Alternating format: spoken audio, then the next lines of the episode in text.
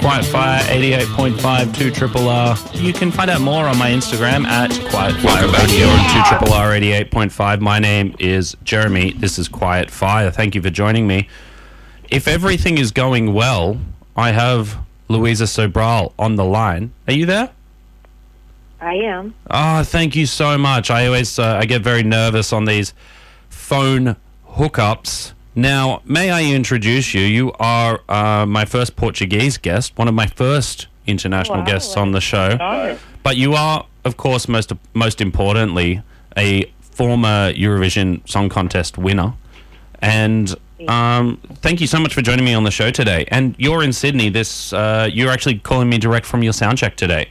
Please tell me where you, where are you? I'm actually in my room, but uh, I'm going to my sound check in in, in half an hour. Thank you so much. Um, so tell me a little bit about uh, what has brought you to Australia. It's your new album. Um, you're touring it. Tell me a little bit about the new album. So this new album, uh, well, it's all in Portuguese, but um, it tells a bunch of stories and some of uh, m- my own story um, about my children and uh, about me, and some others about things that I just hear or things that I make up. You know, there's just uh, um, a bunch of different reasons to write stories, but um, it's a very clean album. I mean, it doesn't have a lot of uh, arranging and a, a lot of like um, um, I call it a distraction. You know, it's just about the songs and um, about the melodies and the harmonies. And I really wanted to go back to the roots of, of music and of um, what makes me feel something. Absolutely. Well, I think what's important for the listeners today is to note that one of the most kind of biggest moments in your career, I would say, is when you gifted um, the Eurovision Song Contest uh, song to your brother. And at the conclusion of that, he came out and he said, This is a victory for real music. And Yeah. both yourself and your brother have expressed this sentiment for a long period of time. And I think that's why it's great to talk to you about this album because that real music, when you strip everything away, that's what's important to you as an artist, isn't it?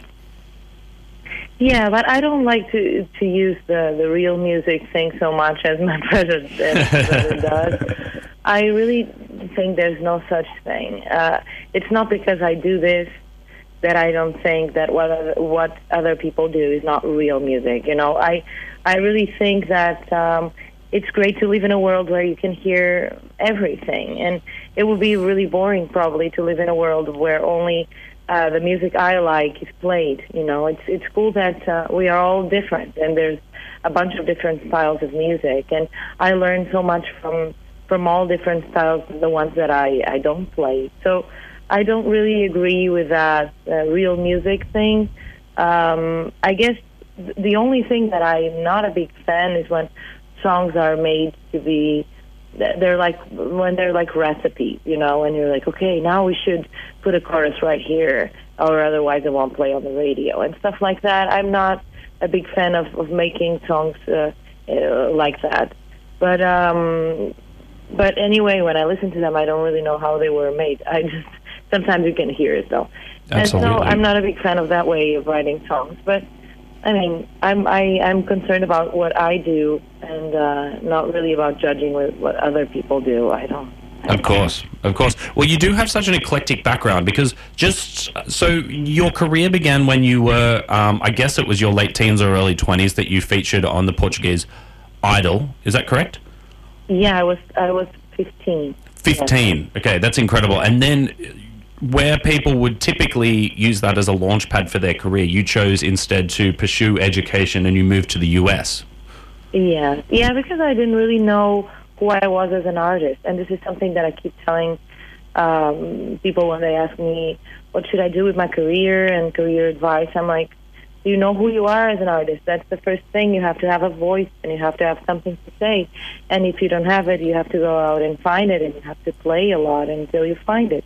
Because otherwise, you're just gonna release an album because you were famous and people the people that are buying your album they don't even know who you are you know so because you don't know who you are Yeah. so i think that's something um, that all artists should really find because otherwise they're just singers they're not artists and i think that's very different. So i went to study music um, to to find myself to find the artist in me you know. And i was still very young so i think when you're 15 you're still trying to find yourself in general not only the artist in you. So i guess that was my whole search was to find myself and my artist you know Absolutely. What about the um, what about the cultural shifts though from Portugal and going to the United States? Was it was it Boston you were in? No, not at first. I did uh, this exchange program. I lived with an American family for one year when I was 16. Um, it was, well, at, first it was very hard because um, I had to switch families twice. Uh, I didn't get very good families. I hope they, they are not listening to this. probably not, because usually in America they only listen to American They only listen to themselves. but uh, well, I didn't get very good families. They were a bit weird, and so then I ended up in my third family, and that was that was okay. That was good. Um, but it was very different. But uh, I think that's what I was looking for. Really, I wanted to start over somewhere, and like um, I don't know, I wanted to explore so many things. And and the good thing about the schools in the U.S. is that they have lots of possibilities for art um, they had a bunch of things to, to do with music, like choir and jazz band and orchestra, and all those things and theater, and all those things that I didn't have in Portugal because in Portugal you have none of those things in high school. So I, I was crazy. I was doing everything that I could um, in music, and one of the teachers uh, told me about Berklee, the school that I went to um, in Boston, and so I applied. Um, I got in, and then I went there but that year was really important for me because I started singing with a jazz band and everything, and so I started really finding myself a little. And then when I moved to college, I was able to really explore and um, and create my my music, you know.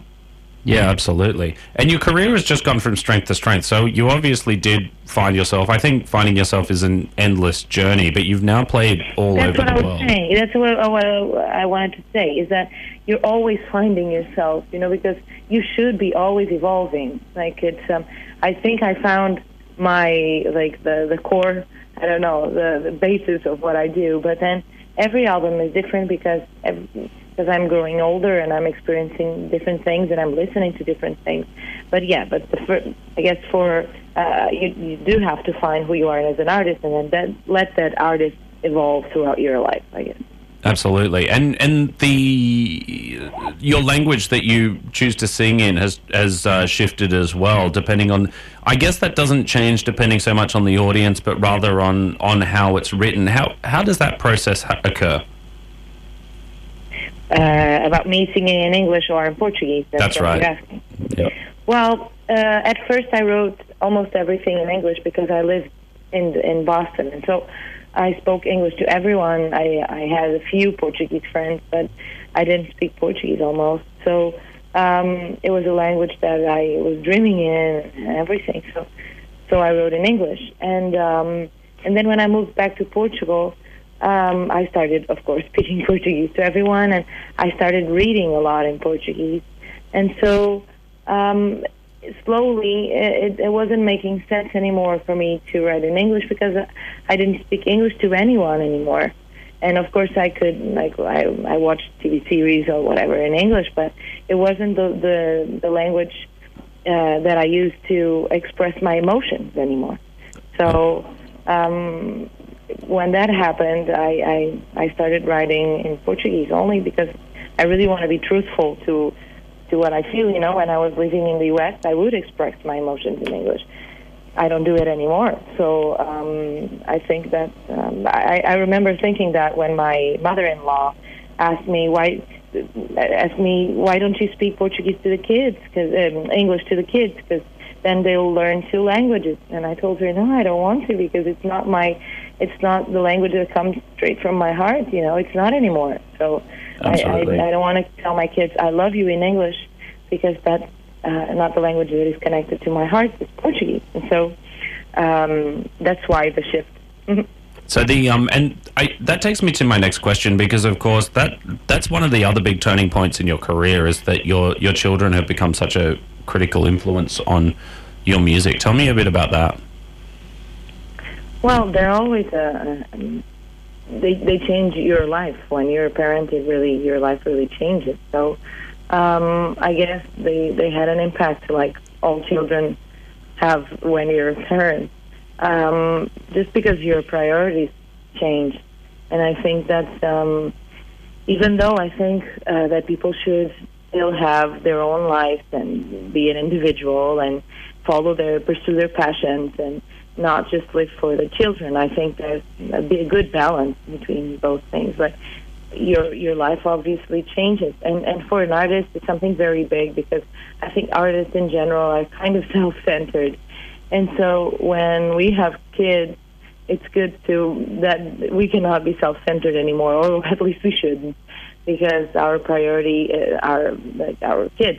So um, I think that was something big for me and a big inspiration. And every time that I have a child, like now I'm going to have the third one, but every time um, that one child, one of my children comes into this world, I'm, I experience what what love is like. Uh, so every so every time I'm able to love more and more, and this is of course I think of course reflects in my music because this capacity of loving um, is something that. Uh, that translates into almost anything that you do. So I think that was one of the big changes for me. Well, thank you so much, Luisa. Unfortunately, we do have to sort of slightly wrap it up now, but um, you're in town playing the Portu- Sydney Portuguese Club tonight, which is, of course, in Marrickville. I'm heading along there in a couple hours. Um, I'm just going to play So Um Bio, which I, in my Australian accent, I'm not doing any justice to pronouncing, but could you give me a rough translation of that? What what did you, what was the name of the song again? Which one are you playing? Sorry, I really didn't understand.